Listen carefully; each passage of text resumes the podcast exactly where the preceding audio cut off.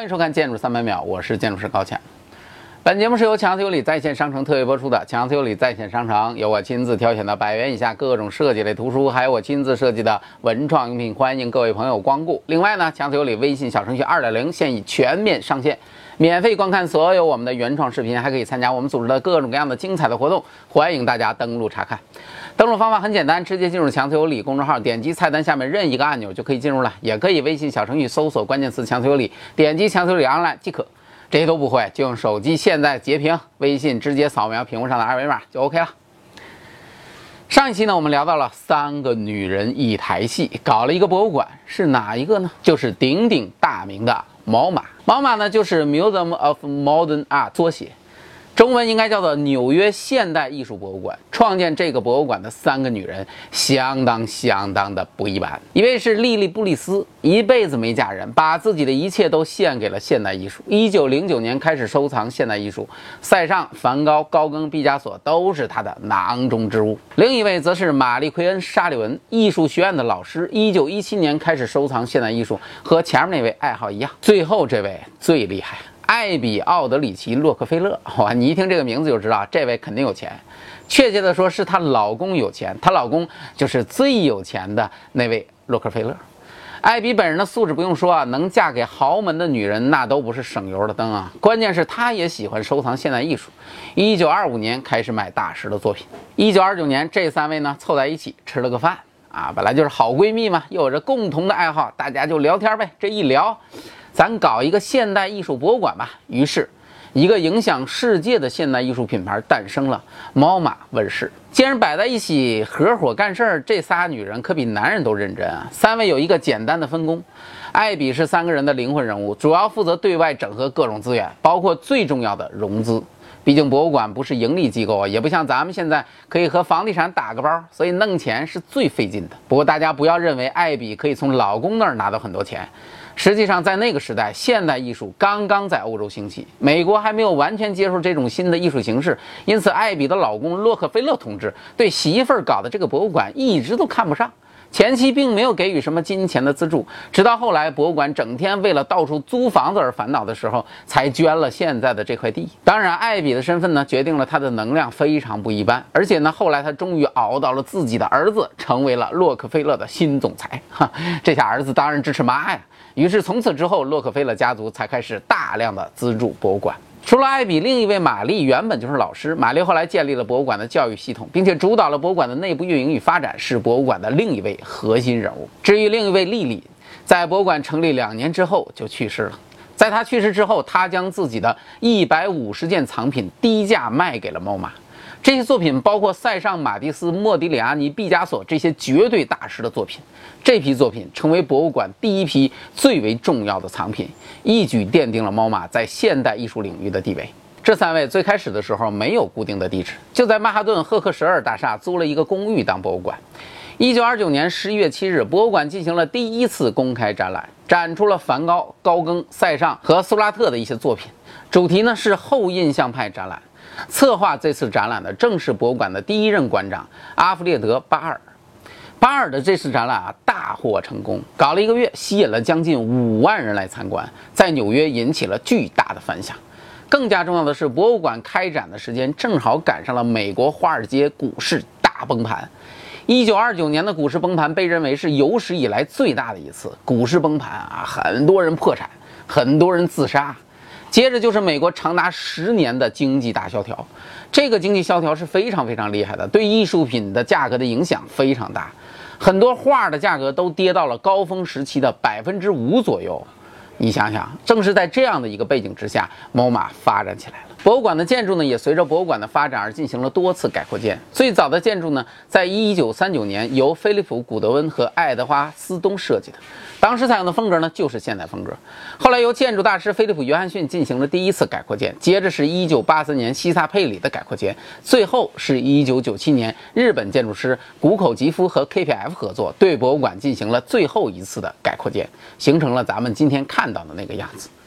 而到了二零零七年呢，MoMA 再次增加面积，但这次呢没办法在原址再增加了，就在曼哈顿的下沉另外搞了一个。这个建筑呢是由日本建筑师妹岛和世和西德利卫设计的，做的特别的有特点。二位建筑师呢还因此获得了普利兹克奖。那个博物馆的设计我们留到后面再说。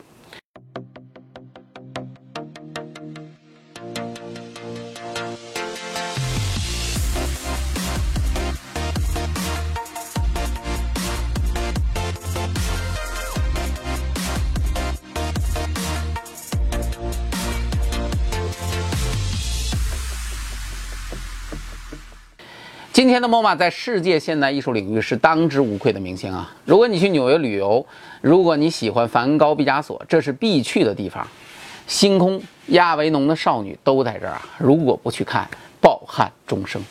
就在艾比三人一九二九年开始着手筹备 MoMA 的时候，另一个人也在进行现代艺术品的收藏。这位后来创建了有史以来最伟大的现代艺术博物馆，他就是所罗门·古根海姆。他创建的博物馆呢，叫做古根海姆博物馆，今天已经是世界上最有影响力的博物馆连锁品牌。古根海姆在一九三七年建立了古根海姆基金，专门用来收藏现代艺术。当时斯隆的国家美术馆刚刚开始一年，毛马虽然已经搞了快十年，但还是整天因为场地不够用而焦头烂额的忙于在曼哈顿租房子。古根海姆基金会的第一个博物馆在一九三九年开放，当时应该也是租的房子，在曼哈顿的中城，名字呢叫做 Museum of Non-Objective Painting，翻译过来呢应该是抽象主义绘画博物馆。博物馆主打的藏品是像康定斯基那种艺术形式，属于那种一般人啥都看不懂的，在当时是特别特别前卫的。后来博物馆的藏品越来越多，基金会觉得呢有必要建立一个自己的永久性博物馆。于是，在一九四三年的时候，当时的博物馆管理员雷贝夫人就给当时美国最著名的建筑师赖特同志写了一封信。对赖特说：“我们收藏了一大堆伟大的杰作，知道您比较牛，现在想请您帮我们设计一个博物馆，用来放这些作品。唯一的要求就是这个建筑啊，一定是要有革命性的，和这些作品能够般配。”赖特在此之前呢，就知道古根海姆和他的博物馆了，因此非常高兴的就接受了这个任务。但他万万没想到的是，这个设计后来耗费的时间达到了整整十五年的时间。赖特为此画了七百幅素描，由于面对的阻力太大，画到第七套施工图才完成了这个惊世骇俗的建筑。由于这个时间太长了，以至于项目没有完事儿，甲方领导就先死掉了。一九四九年，古根海姆去世，然后博物馆呢也跟着改名了。一九五二年，基金会为了纪念古根海姆先生，把博物馆的名字改为古根海姆博物馆。最后到了一九五九年十月二十一日，博物馆开馆的时候，赖特也早在六个月之前就去世了，他都没能看到最后自己的作品完全建完。这个建筑为什么耗费那么长的时间呢？今天我们看这个建筑，不会觉得有多么的特别。建筑分为两个主要的体量，一个是巨大的倒圆台形的螺旋展厅，一个呢是嵌入在一个矩形体量当中的小圆柱形的办公空间。前来观看展览的人进入博物馆之后，坐电梯到顶层，然后沿着螺旋形的展厅向下走，啊，有点像汽车的那种车坡道的那种感觉啊。展品就挂在四周的墙体上，就是这样一个建筑，在当时却引起了巨大的反响，因为大家之前压根就没见过把建筑做成这样的，那感觉就像今天你第一次看见扎哈的作品一样。墙体原来不都是直上直下的吗？啊，这儿怎么就变成斜的了呢？楼板不都是平平的吗？这里怎么也变成坡道了呢？房间不都是一间一间的吗？这里怎么就找不着边界了呢？就像很多大师的作品一样，这个作品在当时充满了争议。赞同的人说，这种设计使建筑和绘画成为了一个不间断的美丽的交响乐，这在艺术世界当中是前所未有的。而反对的人呢，则认为把画挂在中心螺旋形的浅而无窗的凹进去的展览壁龛里是非常尴尬的。不仅如此，在博物馆开幕前，二十一位艺术家在一封信上签名，抗议在这样的一个空间里头展示他们的作品。包括最早委托给赖特任务的雷贝夫人也反对赖特。大家都在试图改变赖特的方案。赖特坚持不懈的斗争，直到生命的最后一刻。而在他死后的六月期中呢，博物馆还被人一通篡改，因此呢，不得不在一九九一年又重新进行了大修。不过，赖特对自己的作品那是非常有信心的。他曾经说：“我的博物馆会让在附近的那个大都会艺术博物馆看起来就像是新教的一个谷仓。”显然呢，今天再看赖特的作品，这个完全不像谷仓的博物馆设计，已经成为建筑史上不朽的经典，同时也被认为是赖特最为经典的代表作。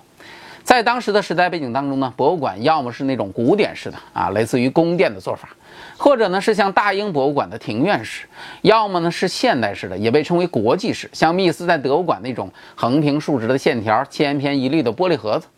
而赖特做的设计则是一种全新的形式，这种形式源于他的经典理论——有机建筑。赖特的有机建筑呢，简单理解就是采用自然的方式来设计建筑，让建筑能够和自然融合在一起。古根海姆博物馆的前期选址，赖特也参与了。当时确定了今天的这块用地，就是看中了这里紧邻中央公园。这倒不是因为靠近公园，未来土地的价值会更高，而是公园呢可以和有机理论的建筑更好的结合。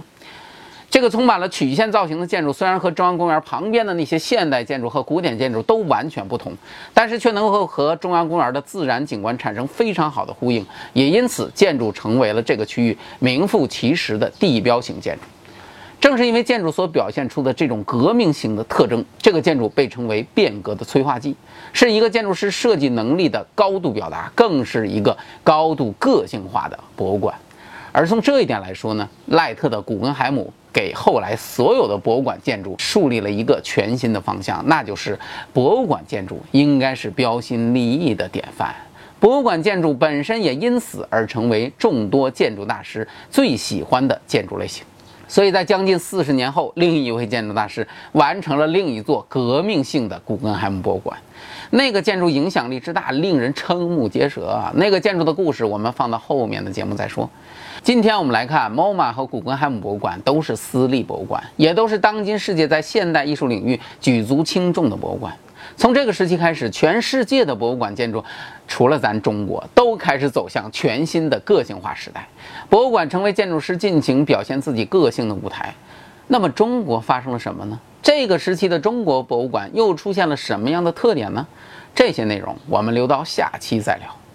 另外呢，欢迎各位朋友在微信小程序的评论区竞猜上面的那个四十年后博物馆和它的设计师的名字，我将从答对的朋友当中抽取一位幸运观众，送给你一件非常棒的礼品。欢迎大家参与，注意哦，是微信小程序。